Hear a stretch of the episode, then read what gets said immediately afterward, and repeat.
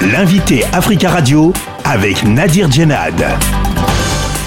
Bernard Vivier, bonjour. Bonjour. Vous êtes le directeur de l'Institut supérieur du travail, euh, spécialisé dans les relations euh, sociales et syndicales en France.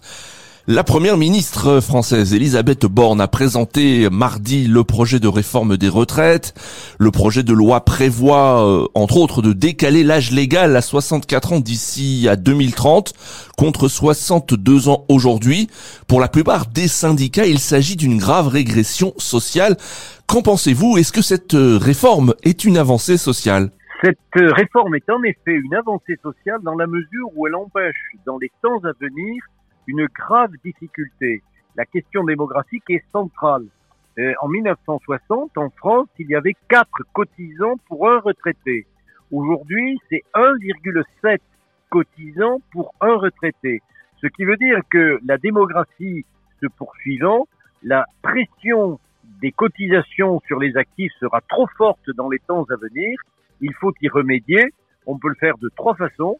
On réduit les pensions des retraités, c'est pas envisageable. On augmente les cotisations, c'est lourd pour les entreprises et c'est lourd pour le pouvoir d'achat.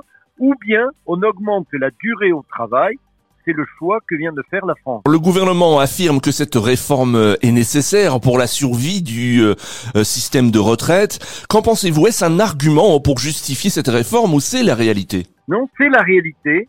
Euh, en 2040, un Français sur quatre aura plus de 65 ans et la charge des retraites en France est considérable. Nous avons un système de retraite très généreux. Euh, Aujourd'hui, l'âge légal de la retraite est 62 ans. Euh, ça va passer à 64 ans, alors que partout en Europe, en Grande-Bretagne, c'est 66 ans, ça va passer à 67 ans. Mais en Allemagne, en Italie, en Espagne, l'âge de la retraite est au moins de 65 ans. Et le poids de cette euh, charge des retraites, qui, rappelons-le, est un système très intéressant, très généreux, c'est aujourd'hui 14% du PIB, c'est-à-dire euh, presque deux fois plus que la moyenne des pays de l'OCDE. Alors je le disais, hein, les euh, syndicats estiment qu'il s'agit d'une grave régression sociale. Pourquoi il est difficile en France de faire une réforme des retraites pour un gouvernement? Probablement parce que en France, le poids de l'État est considérable et les organisations syndicales et patronales sont très souvent euh, reléguées en deuxième rang au rang d'organisations que l'on consulte, euh, que l'on informe, mais qui n'ont pas le droit à gérer.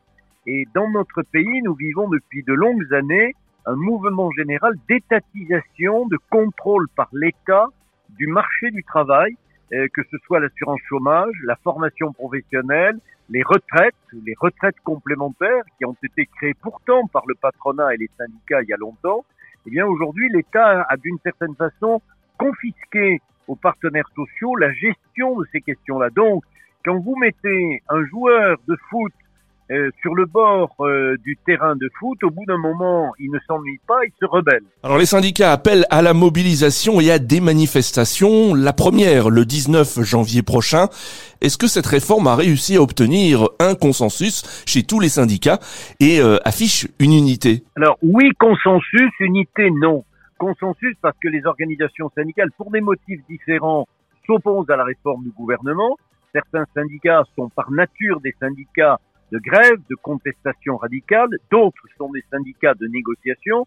Donc consensus parce que tous ont été mis sur le banc de touche, euh, unité non, parce que les fractures entre les deux clans syndicaux sont très importantes. Vous avez le clan des réformistes, de ceux qui considèrent que la négociation est importante, c'est la CFDT, la CFTC, l'UNSA, la CFECGC, euh, FO aussi d'une certaine façon, et puis de l'autre, les syndicats qui considèrent que c'est par la grève qu'on construit le progrès social, c'est la CGT, c'est Sud, c'est la FSU. Faut-il craindre euh, un blocage avec un mouvement euh, euh, social très important, avec des grèves à répétition dans plusieurs secteurs, notamment les transports, dans les prochains jours, prochaines semaines? Oui, assurément, parce que sur cette émotion collective de l'instant, l'ensemble des organisations syndicales vont appeler pour l'instant à des manifestations, mais la frange révolutionnaire d'une certaine façon du syndicalisme appelle à des débrayages, à des arrêts, et en France, les organisations syndicales sont bien implantées dans les transports, transports publics, donc les chemins de fer euh, ou également euh, les services publics comme la poste ou l'électricité. Est-ce que les syndicats jouent selon vous aussi leur crédibilité en s'opposant à cette réforme et en appelant à la mobilisation? Ils jouent, oui, d'une certaine façon, leur crédibilité parce que depuis un certain nombre d'années, les syndicats se heurtent non pas à l'hostilité euh, des gouvernements successifs, mais davantage à l'indifférence des salariés.